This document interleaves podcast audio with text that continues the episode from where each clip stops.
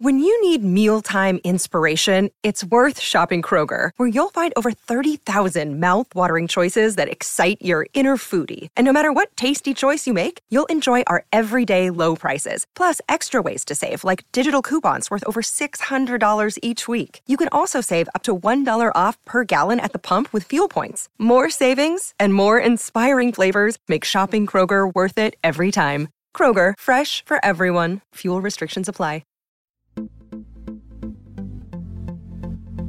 This is Women in Leadership Podcast, featuring success insights from women around the globe. Now, over to your host, Annemarie Cross and welcome to another episode of Women in Leadership podcast brought to you by the Influence Alliance, the business building community for change makers who want to make a much bigger impact in the world with their message. I'm your host, Annemarie Cross. Now, my guest today says every single conversation counts. Every one of them is the opportunity to learn about others, ourselves, and the world we live in. And joining me on today's show is Danielle Dobson. Danielle, she is a natural code breaker She's curious, she's open and experimental, and she helps people to see, acknowledge, and build their personal agency. Well, that is what fuels her. She's a founder of her own business. She's a lead parent of three boys, and she brings her corporate experience, her inner detective, and her focus on human flourishing to her mission, which is to build more gender balance in the business world in families and across our communities. Now, specifically on today's show, Danielle is going to share why acceptance is the antidote to overwhelm and burnout. She's going to talk about how it is crucial to build our self knowledge, our self knowledge data bank, and work out what is at the core of who we are as well as that our most valuable asset guess what that is? It's not our it is our energy and it's not our time. So all of this she's going to talk about today. Welcome to the show danielle. Thanks, Annemarie. Oh wow, thanks so much for that fantastic intro. Love it. Thank you. Oh, look, I love I love everything that you stand for and, the, and what you're going to talk about today. But I just want to give you a, a bit of an um, opportunity just to share your background. It's, it's, always good to hear a little bit about the leadership background that you've had and really what's what has been impactful that has led you down the journey to where you are today, sharing this message. So the floor's yours. Love to hear your story. Oh, great! Wow, gosh, it's one of those things. It's like where do I start? Um, everything, like you mentioned, every conversation counts. Every um, opportunity and experience counts. And I guess the most impacting um, experiences that I had were was when I was younger, uh, being a code breaker, uh, like you mentioned, playing AFL footy. Um, getting uh, advocating for girls wearing pants at school, um, not wearing a white communion dress for, for the Catholic sacrament when everyone else did. I think I just I wanted to um, not be like everyone else, but be liked by everyone else. And so that took me on all sorts of, I guess, adventures. I ended up uh, working as a corporate accountant in finance uh, for from CPA to private practice in four, well, five countries in total. Um, and that really helped me deepen my perspective of different people. Um, setting up a home, um, building community in, in countries, and two of them were non English speaking. So that really contributed. But I think the biggest thing that has contributed to exactly where I am today speaking to you is the research project that I conducted over two years, interviewing women who are leading at home and also, uh, or leading at work, sorry, and also leading at home as lead parents. Because I was in that same situation myself. And I wanted to understand what is it about being a professional working mother that's so hard? You know, where did all this pressure come from and in the expectations? So I was set about interviewing women who, who were seem to be working well and, and doing it well um, in all their spheres. And I interviewed senior leaders in organisations, CEOs, CIOs, CFOs. I covered science, journalism, politics, not for profit, IT, uh, engineering, petrochemicals, big boys for every kind of area. And I also inter- interviewed a few men as well. And what I discovered was you know, completely life changing. And that led to the book that, that I wrote and then my work beyond that. So I think that was the biggest impact that I had. What I learned from that um, that research pro- project and the process It's interesting that you you said about you know as a young child breaking the rules. I I recall we always had to wear uniforms, and this was at high school. I mm. refused. I made my own uniform, and you know what? The teachers never said anything. I don't know why. I mean, I wore the colours, but they, yeah, it's just it was different. And and so my question to you, and it, it's interesting. I'm kind of thinking it's not that my parents actually ever said, you know, break those rules. But what was it for you? Was, was that just something that your parents, uh, did you see that happening in their lives? Why do we do it this way? Can we do it better? Tell us a little bit about what happened in your background that that has nurtured it, because some of us can relate to what you've said. That's a, that's an awesome question, and I have thought about this a bit. Like, what, how did how did that happen? I'm the eldest girl and only girl of two boys. My mum was one of six brothers. She had a sister, and my mum, I guess she she was a code breaker too, but she was probably a frustrated code breaker. She wanted to break the, the code, but she was the eldest, and so her mother relied on her a lot. You know, with eight children, and so I think my mum wanted me to be able to, um, you know, break the rules or or be who I was, and then also I was in a very male dominated environment, and my th- the things that I was doing uh, in my spare time were kicking the footy uh, on the road with my brothers, playing cricket, riding bikes, being outdoors, and and connecting with with nature. You know, building cubbies, all of those sort of things. So I lived in uh, the Yarra Valley in Victoria. So I think my my parents and my mum in particular nurturing that kind of uh, connection with nature and and moving, and then also she was she is very strong on not allowing men and boys to take charge. So she encouraged that in me. And she and the interesting thing is she wouldn't be an advocate, she never has been, but she's an incredible supporter for my dad with all of his advocacy things that he does, and she's been and she's supported me too.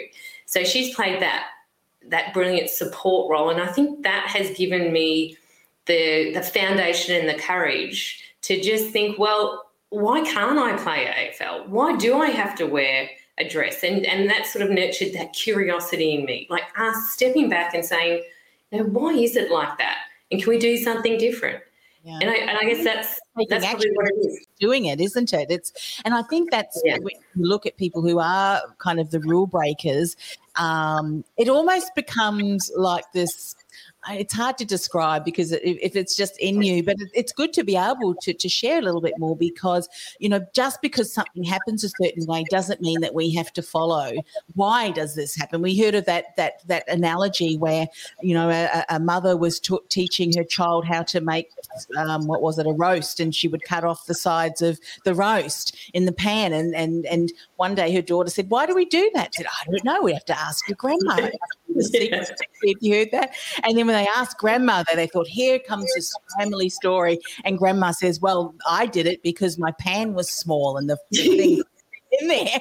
And here's, you know, it's been passed on from generation to generation. Why do we need to do that? Let's talk a little bit because I think this whole thread of what we're talking about can beautifully um, intertwine into everything that you're going to be talking about today. But, but thinking specifically, you know, acceptance is the antidote uh, to overwhelm and burnout. What do you mean by that, and how does it relate to some of the things we've already been talking about today? This that's a really great question because that took me, I don't know, 40 something years to, to recognize and, um, you know, of a lot of fighting reality, I guess. So, so wanting to, you know, be in charge and be in control. And I don't see being in control as a dirty word. I, I think, you know, we all seek to have agency over what we do. So I, I think that's fine and that's okay.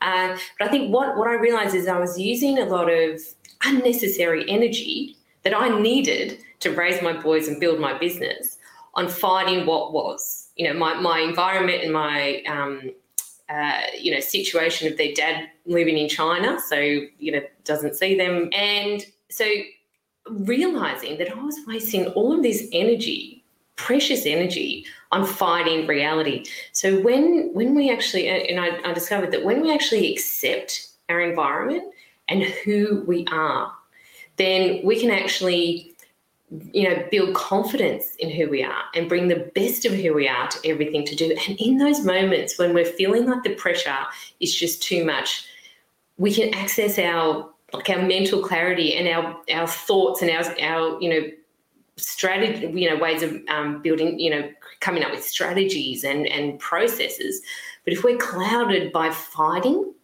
then when it's not going to be a good outcome and it, you know what it actually one of the biggest things that that um, the biggest uh, i guess impactful um, experiences was when I had my third son. So it took three pregnancies for me to not fight the process of labor. Because, you know, accepting that this is pain, this is healthy pain, and it's going to go away rather than, you know, fighting. it. It's one of those messages we see on movies and, um, you know, television programs, the dramatic element of that. And that's all, that's all fighting, you know, what is.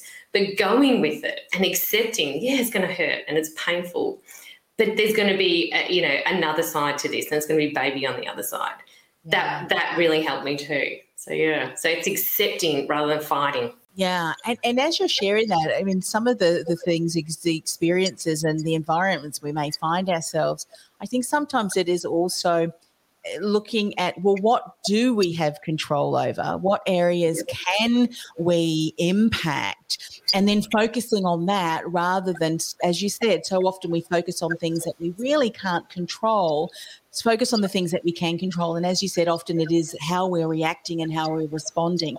Case an example being in lockdown again. We cannot control that but we certainly can control how it lets us, how it impacts us, how it affects us. What would you say, even in a workplace environment, whether we're running our own business or whether we're in, in corporate, there are always going to be circumstances. So if someone can see that they do react to the situation and it has been impacting them, what are some mm-hmm. things that you did initially to help you stop, take check, and then be able to move forward in a better way. Let's share some insights so that uh, some others can start to use some of those principles to help them to stop rather than reacting, but respond in a better, more empowering way. Yeah, and that's this is crucial. I'm so glad you asked this question because absolutely we can you know, just respond in that situation. But what I found was really, really helpful is noticing our thoughts. So so trying to create distance between how we're thinking and feeling and who we are. And maybe that sounds a little bit um, woo woo sometimes, but just asking the question or, or just kind of narrating, I guess. I notice that I'm getting, you know, that my stomach's getting in knots and I'm getting a headache. I notice that I'm getting tension in, you know, my shoulders or, or my neck.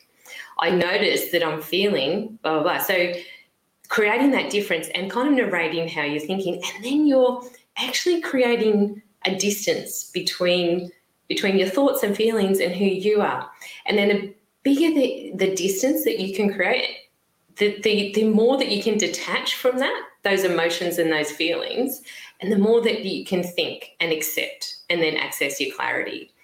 Uh, and i think that's been the biggest you know most impactful exercise for me. And what that is is it's a muscle build. So it doesn't mean you do it and then you're done. It's something that you've got to keep doing and building into a practice. And you, you know, I find I react sometimes. I've got a 14 year old boy, I've got a teenager, and a couple more on the way. And um, there's some really triggering and challenging moments. But but if I have if I set myself a goal, like if one out of three I can, you know, respond rather than react, then I'm building that muscle. So it's creating distance between your thoughts and feelings and who you are so that you know that you have, you know, it, it's taking that observer sort of curiosity um, approach. Brilliant. Um, and once you do that, you're able then to take that breath, aren't you? And to look at things uh, with a little bit more insight, I think. And also, too, you know, so often what ends up happening is when we are in that stress situation and we do feel that we can't control and, and we're really giving that voice, then secondary negative emotions and things can often happen. You know, the shame, the anger, you know, all of that, because I should be saying something like that and I should be able to do, do that. And then it just ends up just spiraling. So I love that. Distance mm-hmm. yourself. And then from there, what can you do differently? What do you have control over? And even if it is, well, I can't control that, but I can tra- change the way that I'm going to allow me myself to feel, and then from there move forward. Love, love, love that. Let's talk about being um, it, it, being so crucial that we do build our self knowledge data bank and work out what is the core of who we are. Would you say that we're getting to a stage where that's better now, or many of us still haven't really fully explored, built that self knowledge data bank? Where are we on the scale of knowing really well and maybe having a little bit more journey to go on this? I think that's that's a brilliant question, and what I would say is everyone's on that different point on the on the continuum. But if I was going to make an overall um, like assumption, I would say that in general we are getting better. I think every generation gets better. I think um, you know, we talk, we've talked a lot, you, you, know, we talk a lot in, in our, you know, general, I guess, narrative, a lot, you know, not everyone, but about self-awareness and, and self-awareness and, and, you know, the experts may um, argue with me here, but self-awareness is a really great skill to have. Uh, you know, to, to reflect, to be curious and be self-aware. So I think we're getting there. But I think the next step to that is the self-awareness around who you are and building self knowledge. I think that's kind of the action and the implementation, you know, that will help you with the execution of strategy. So, building a self knowledge data bank or a database or whatever you want to call it.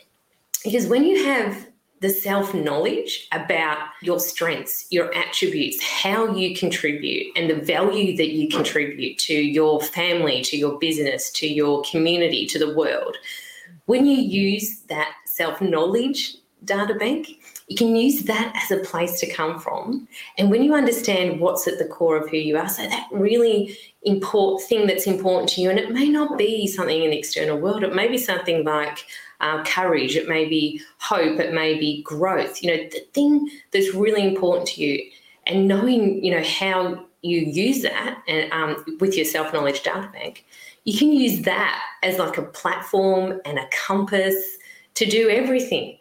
And that helps us to then then where in every situation we find ourselves in, we know what we can tap into. And it, and it goes back to a little bit of what you were saying earlier on, Annemarie, about um, looking at what we do have.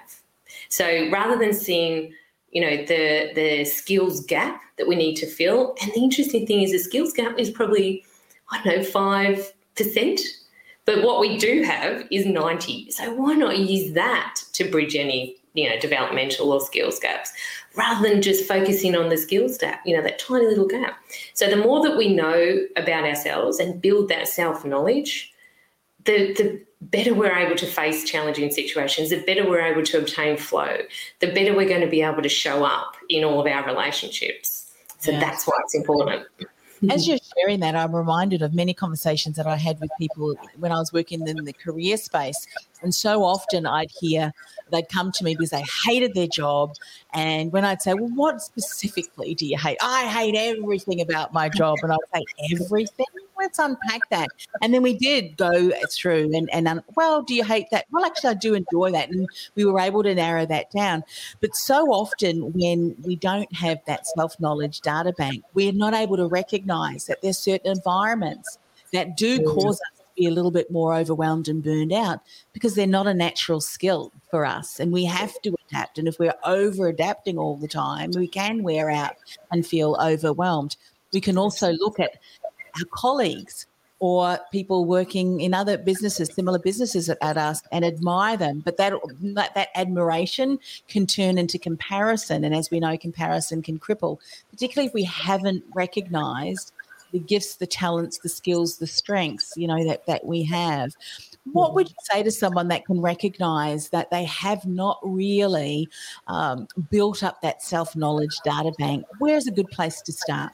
I think that there are some really easy ways to step into this, you know, by yourself, um, you know, without the help of a, a, a coach or an advocate or a, someone else, like an external person. You can start just by doing those strength surveys, like those online strength surveys. So Gallup has one, VIA strength surveys have one, and on, and this is if you're if you're really at the starting point. So, understanding more about your strengths and getting a little bit of insight into those. Uh, some some organisations um, conduct fantastic uh, strengths, you know, surveys and or um, you know programs. So, I always, and it's funny, I think it's the, um, the hope and the Pollyanna in me. I always like to start with what's working well. So, what's working really well? So, the online surveys, asking yourself questions like, um, when I'm doing, you know, X, like my favorite thing, you know, how am I feeling? You know, what what's going on for me? What is it about that thing that I love? Um, I guess, and, and asking questions. To be honest, the best way is, is to have someone else asking you questions. Um, if you're not, uh, if you don't have experience in this area, it's just tiny, like foundational things. So start off with your strengths, strengths, and looking at what you do do well in in all your roles. I think that's and then, and then asking why, what is that? What's that linked to? Um, like like you mentioned, um, you know, drilling down and unpacking it a little bit more, um, and understanding, you know, just kind of. It, and you know what? It's a, it is a process because for me, I actually thought that what was at the core of who I was was health and well-being. That was the most important thing to me. But then after speaking to other um, other women and doing this research project and keeping on drilling down, I found that it was growth. And the interesting thing is, I find that a lot of people that I work with, a lot of um, high achieving women, high performing women, lifelong learners, that's usually what's at the heart of who they are growth. And then you can see in everything they do, how they're coming from that um, core, that that internal compass of growth. So it might be being on on a committee for, for something. It may be taking on extra in their corporation. It might be doing more courses for their um, their business, or you know, doing something like this, you know, podcasts, and you know. But it's all because of that. That what's at the heart of them and the core of them is around growth and when you know that, you can accept yourself and what you do a lot more easily. I love that you've shared that because you can imagine then if someone who is really what motivates them at the core is growth, one of the reasons why they may start to feel that even their business or in, in their, their, work, if they're in corporate, starting to feel a bit lackluster and the excitement. Mm. Is not there as it was previously. Maybe mm. that's because opportunities of growth and learning are just not there anymore. Mm. And once we know, we can then start to invite those. We can say, hey, I would love to learn more. What can I learn? You know, where can I grow? The, these are all really important. Look, this brings us to the last point that you wanting to talk about today, Danielle, and that is where you say our most valuable asset is not our time, but our energy. And that fits beautifully mm-hmm. in what we are just talking about energy. Can mm-hmm. you describe what you mean about energy and then what are some things we need to know about this? Mm, this is great. This was a real eye opener for me uh, when I understood this. So, um, I, in between everything else I did, I was a personal trainer for for a little bit, and I was working with women who, eh, when we're living in here in Australia, but also in Beijing. And I noticed um, these high performing expat women who were working at embassies, they were working, they were partners of accounting firms, they were um, oh, doing all these incredible things. Um, but they, they weren't committing to, to regular exercise as much as they wanted. They weren't eating all that well. They were, you know, working a lot. Um, and I, I really, I was really curious about it because the, the equation approach of you know, calories in, you know, exercise, uh, sleep, and recovery, all those things you learn about, um, they just weren't applying to these women. They were still achieving incredible things. And so I looked deeper into it and I went and looked at the, you know traditional you know Chinese ways of um, you know, Taoism and, and looking at, at, how we approach life and being in sync with nature. And this opened up a whole can of worms around and this whole other way of looking at energy. Because if we look at every single, if if we if you just um, take a leap and come along with me, okay, with, with with this next bit, but if you look at everything that happens in our body, every single thing takes energy. Every single um, cell creation, every single you know movement, and if we think about that in terms of our thoughts as well, so every single thought takes energy from our body. You know, we need energy to have thoughts, to have emotions. So if we're using our energy on, you know, a thought around, uh, I did a really crap job at that, we need to assert an opposing and opposite thought. Oh no, I, I did okay. And that takes energy too to get to some sort of middle ground. So, understanding that every single thing that we do, every thought, every emotion, everything in our body takes energy, it's much easier to think about how am I going to use that wisely? And am I going to do things and think things that fuel my energy? Or am I going to do things that drain my energy? And I guess for me, with all of my responsibilities, the, and having to or wanting to fit everything in the day, energy is where I start. So ha- even conversations with people, is that conversation going to drain my energy or is it going to give me energy? Because I need every little bit of energy that I've got to do what I need to do. So coming from, and then it becomes less about time and a scarcity things, it, because energy, it does deplete if you don't renew it. But if you're doing things that are fueling your energy, you can keep the energy, um, you know, the battery bigger. So I'm hoping that people are more aware of this now. I mean, uh, again, drawing back from the career space, you know, one of the certifications that I needed to study was MBTI, Myers-Briggs type. Mm-hmm. Mm-hmm. realize that introverts and extroverts. People often think it's to do with shyness, and there there may be that introverts are a little bit more hesitant in stepping forward, but that's because we're analysing what's going on, and you know we know our place to how we can contribute. We don't just, you know, I better just keep my mouth shut before I. but anyway, where that really plays is energy in and energy out, and introverts, and I'm an extroverted introvert. In front of a mm-hmm. microphone, I'm fine but there's a level of energy and then like this is the last interview and when i finish i'll be hand signing to my family you know? I've done my quota for the week. But it is it's i have to be mindful about where i'm recuperating my energy and i think that's what you're saying too. There is a finite amount of energy that we have every day. Are mm-hmm. we continuing to surround ourselves put ourselves in environments in situations that will continue to energize us. And there may be some expending of energy for certain tasks, but are we also putting that energy in and energy out? Would you mm. say that uh, we we still want once we realize that we're going to be far more mindful of the things that we do we say yes to the activities that we you know that that we say yes to when we start to think more about is this going to energize me and give mm-hmm. me time to be able to recruit mm-hmm. if we compare it to just looking at a time equation. Absolutely, absolutely. And actually, there's an exercise in my book, um, perfect for, for, exactly your question. Was adapted from uh, Rich Litvin. He's a coach in, in the US. And he, he came up with this very simple exercise. So you get a sheet of paper, uh, you've got three columns, and you think about people, places, habits, thoughts, language that give you energy, that drain your energy, and then that are neutral. So, what gives you energy? Oh, I guess I got to. Uh, what gives you energy on on the right, uh, what drains your energy on the left, and all the other things that are neutral. And then you go through all that process of thinking of people, places, habits, thoughts, uh, uh, language, and and write them down in what in the column that um, they apply to for your for your life, and then things that are neutral in the middle, you want to get them to either a drain or um, some or fuel.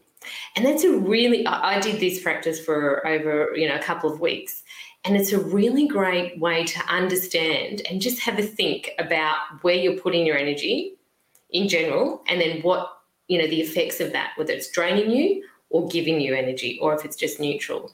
Uh, so it really helps with that, you know, awareness around where your energy is going.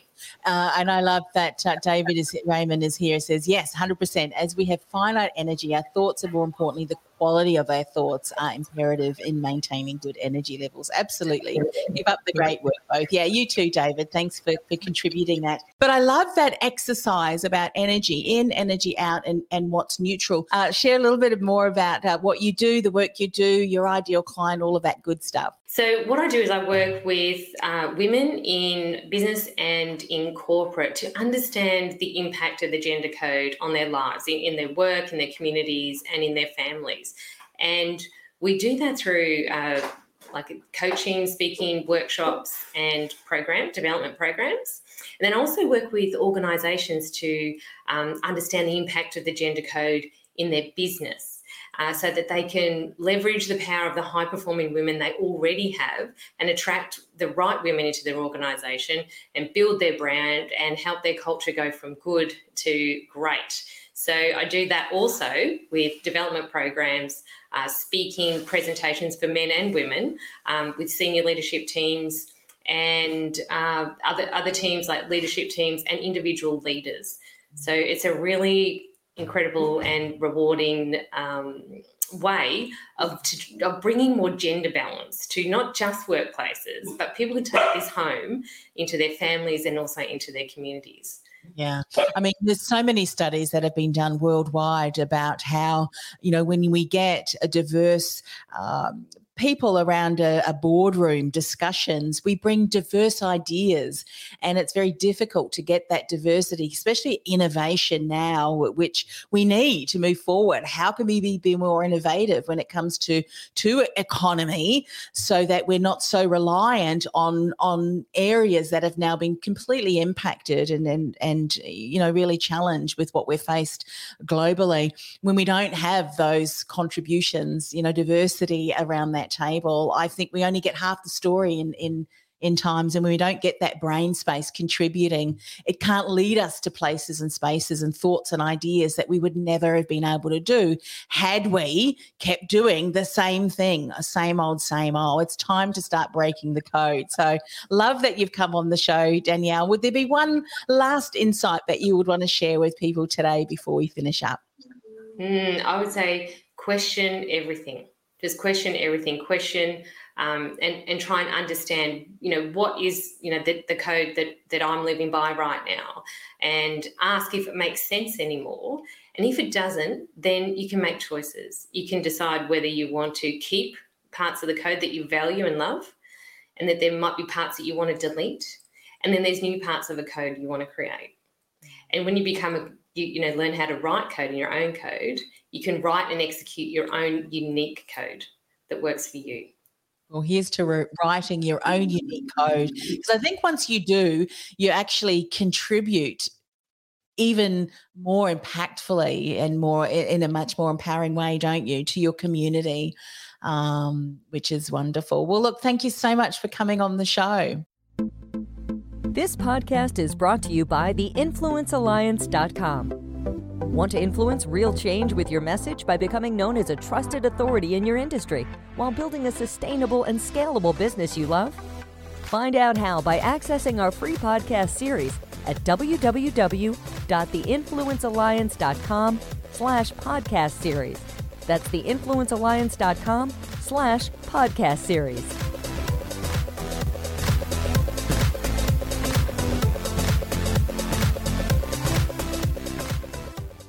This podcast is a part of the C Suite Radio Network. For more top business podcasts, visit c-suiteradio.com.